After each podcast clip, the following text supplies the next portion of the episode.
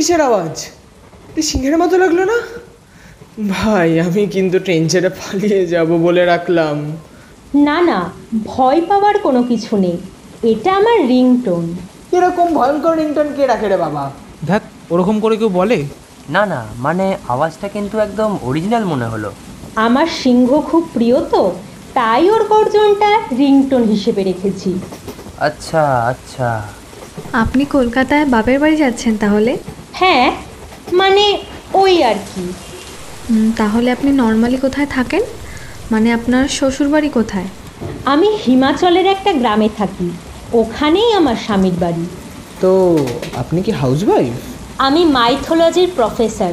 ভারত ও পশ্চিমবঙ্গের প্রাচীন ঐতিহ্য সংস্কৃতি এবং বাংলার প্রাচীন স্থাপত্য ও তার নির্মাণ শৈলী নিয়েই আমি রিসার্চ করছি।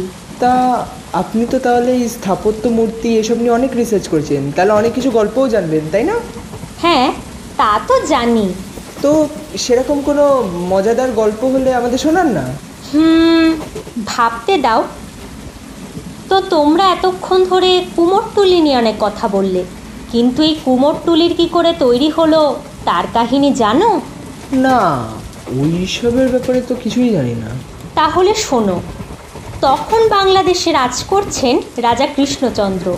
তো একদিন রাজা কৃষ্ণচন্দ্রের রাজসভায় রাজা কৃষ্ণচন্দ্র ও গোপাল ভাঁড়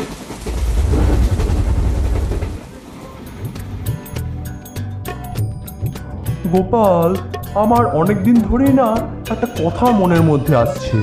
যা মনে আসছে বলে ফেলুন মহারাজ। কথা জমিয়ে রাখলে বুকে ব্যথা হবে। হ্যাঁ বলেই ফেলি।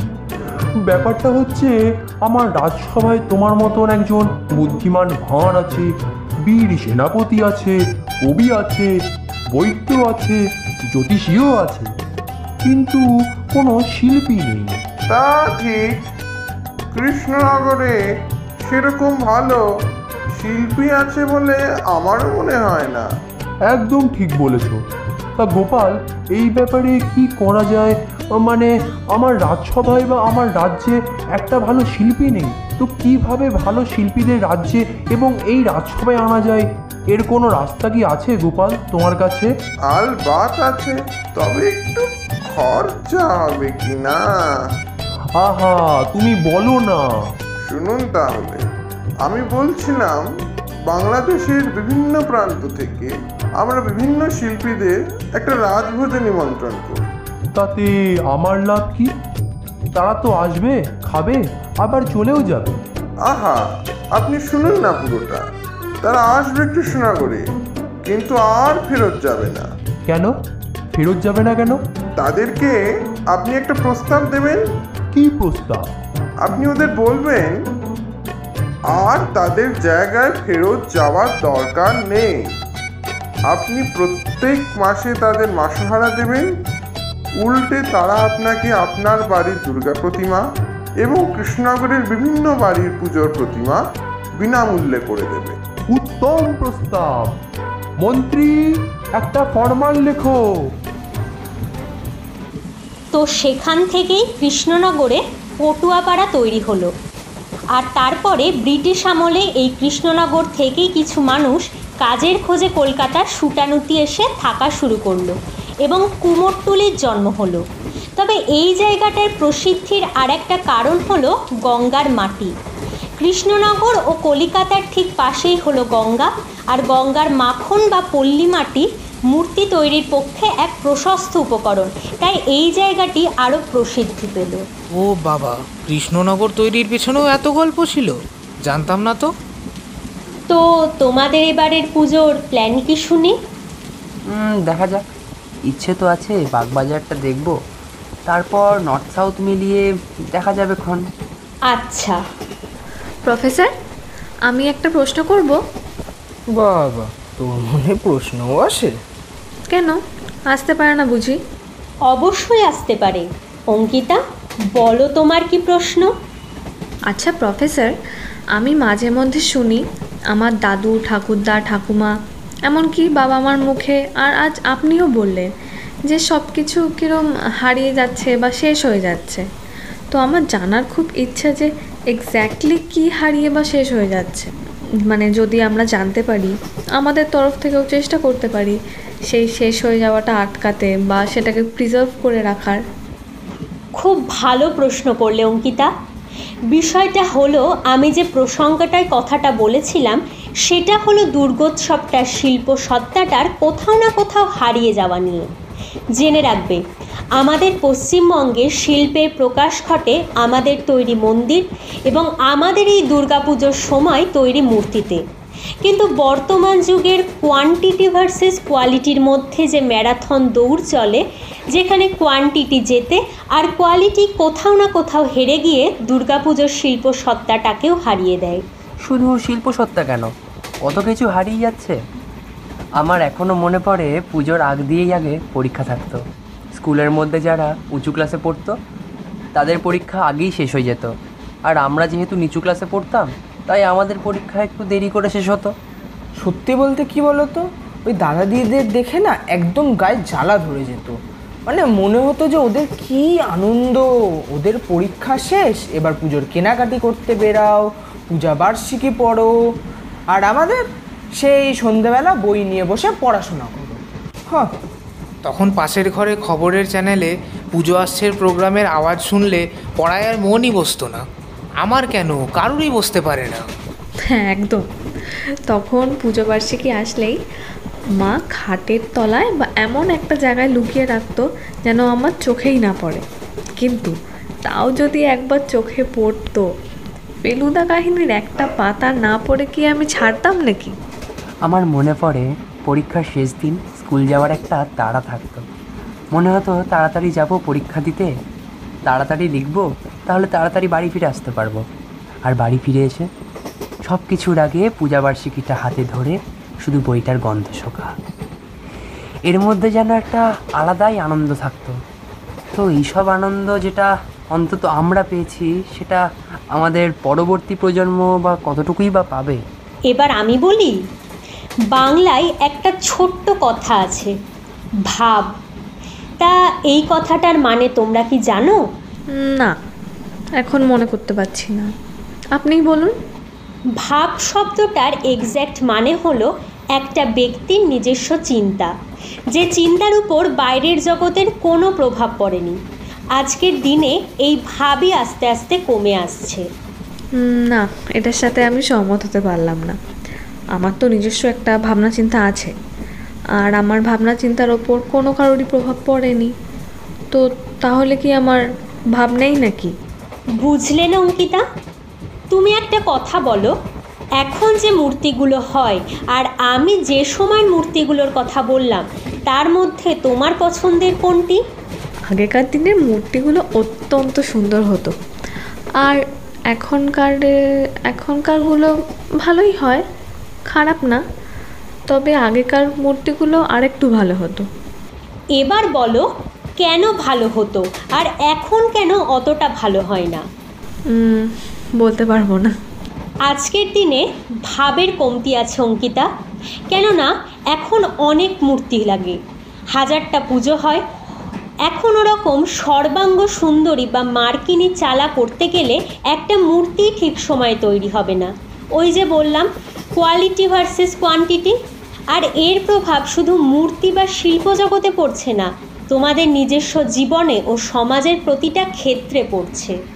হ্যাঁ একদম ঠিক বলছেন। আমি এই বিষয়ে একটা কথা বলতে চাই। আমার ঠিক বাড়ির পাশেই একটা দুর্গাপুজো হয়। তো ওখানে আগে একজন পুরোহিত আসতেন, খুব বয়স্ক। নাম ছিল ভবানীচরণ ভট্টাচার্য। ওনার পুজোর একটা বিশেষত্ব ছিল। উনি যখন মন্ত্রপাঠ করতেন, ওনার চোখ দিয়ে অঝোর ঝড়ে জল পড়তো। একটা সময় উনি অজ্ঞান অবস্থায় চলে যেতেন। তাই সব সময় ওনার পাশে একজন বসে থাকতো ওনাকে জাগিয়ে তোলার জন্য। কই? আমরা সকলেই তো পুজো করি। আমাদের এরকম কিছু হয় না কেন? আমার মতে না ওটা এক প্রকারের ভণ্ডামো। একদমই না। তোমরা কিসের পুজো করো?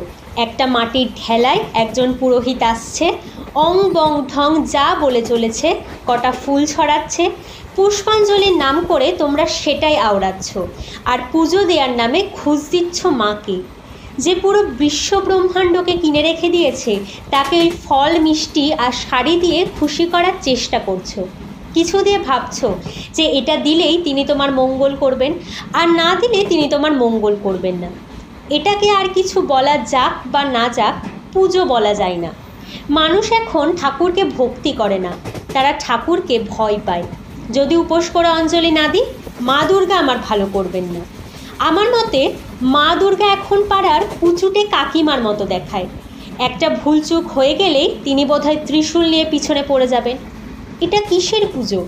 এটাকে আমি বলি ভণ্ডামো। কিন্তু আপনার মতে এইসব যদি ভণ্ডামো হয় তাহলে আসল পুজোটা কি?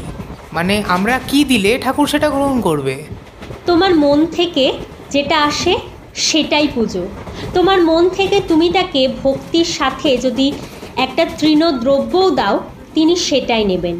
তুমি নিজের থেকে তাকে যা বলছো, সেটাই তিনি শুনছেন। তার থেকেই সমস্ত মন্ত্রের সৃষ্টি। তিনি মন্ত্র শুনে কি করবেন?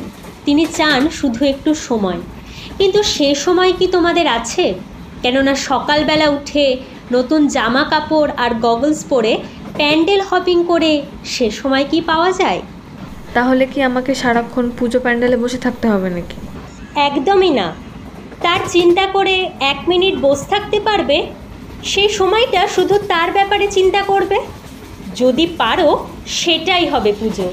আর সেইভাবেই তুমি পরম ব্রহ্মের সাথে যোগাযোগ স্থাপন করতে পারবে। শাস্ত্রেও কিন্তু এটাই বলা আছে। তোমরা বলো না দেবী দুর্গা আর মহিষাসুর এরা কারা? এরা শুধুই কি নিছক দুজন পৌরাণিক চরিত্র? হ্যাঁ মানে ওরকমই তো মনে হয়। আমি বলি না। এনারা শুধু দুজন পৌরাণিক চরিত্র না এরা আমাদেরই প্রতিনিধি। আমাদের যে ভালো দিকটা আছে সেটাই হলো দেবী দুর্গার। আর যে খারাপ দিকটা আছে সেটা হলো মহিষাসুরের। আর এই মহিষাসুর সবসময় চায় দুর্গার উপর জয় করতে। এবার তোমাকে ঠিক করতে হবে তুমি কাকে জেতাবে দুর্গাকে না মহিষাসুরকে? হুম একদমই ঠিক। আর এই ভক্তিভাবের পুজো হয় না বলেই এখন দুর্গা উৎসব বা দুর্গা পুজোর এত অবনতি। মানুষের মধ্যে ঠাকুরের প্রতি সেই সমর্পণ কোথায়? যে কোনো কাজ সেটা পুজো হোক পড়াশোনা হোক চাকরি হোক বা ব্যবসা হোক। সে কাজের প্রতি ভালোবাসা না জন্মালে সেটা কখনোই ঠিক হয় না। নেতাজি সুভাষচন্দ্র বসু দেশের প্রতি ভালোবাসা জন্মেছিল বলেই তিনি ব্রিটিশদের বিরুদ্ধে প্রতিবাদ করতে শিখেছিলেন। আজকে আমাদের মধ্যে ভাবের অভাব বলেই হয়তো এত অপরাধবোধ আমাদের এই সমাজে বাড়ছে, এত ভ্রষ্টাচার হচ্ছে। আসলে পুজো হয় মনের, বাইরে যেটা চলে সেটা কেবল সামাজিক নিয়মের একটা বহিঃপ্রকাশ। কিন্তু দুর্ভাগ্যের বিষয়, সে মনের পুজো এখন বন্ধ হতে বসেছে। আর উৎসব হয় সবাইকে নিয়ে। শুধু সমাজের এক শ্রেণির মানুষকে নিয়ে কখনোই উৎসব হয় না।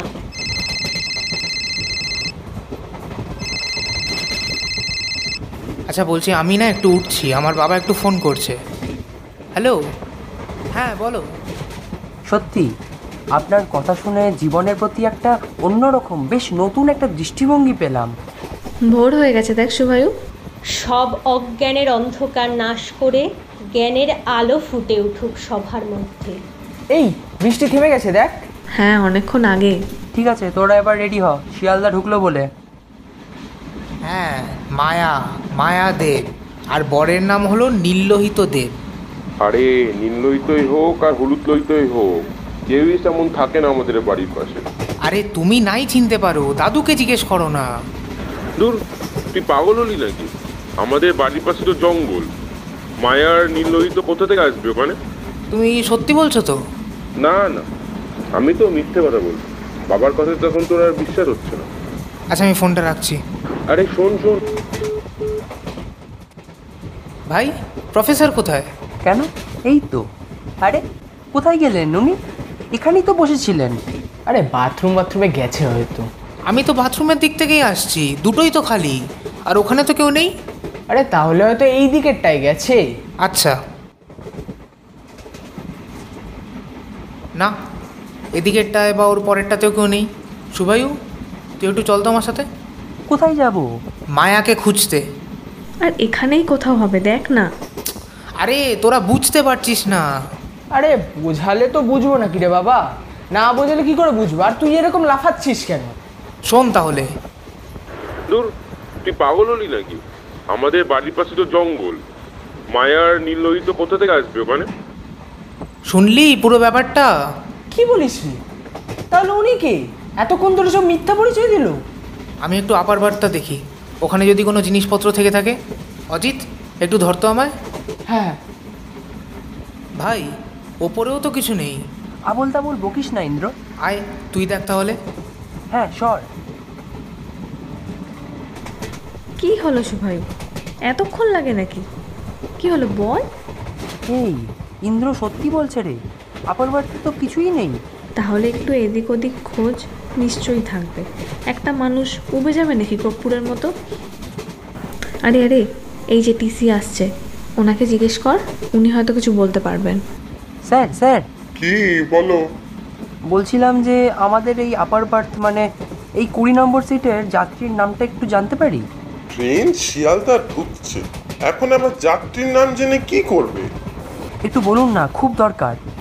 আচ্ছা দাঁড়াও বলছি। বারো এই ষোলো সতেরো এই তো কুড়ি। না না কুড়ি নম্বর সিটে কোনো যাত্রী ছিল না। আরে না না দেখুন না নিশ্চয়ই আছে মায়া দেব। আরে না বাবা সিটটা ফাঁকাই ছিল। অবশ্য তোমরা চাইলে এখন উঠতেই পারো। কি? তাহলে উনি কে ছিল? আমার নামটা শুনলে না মায়া তাই জগতের মায়ের খবর রাখতেই হয়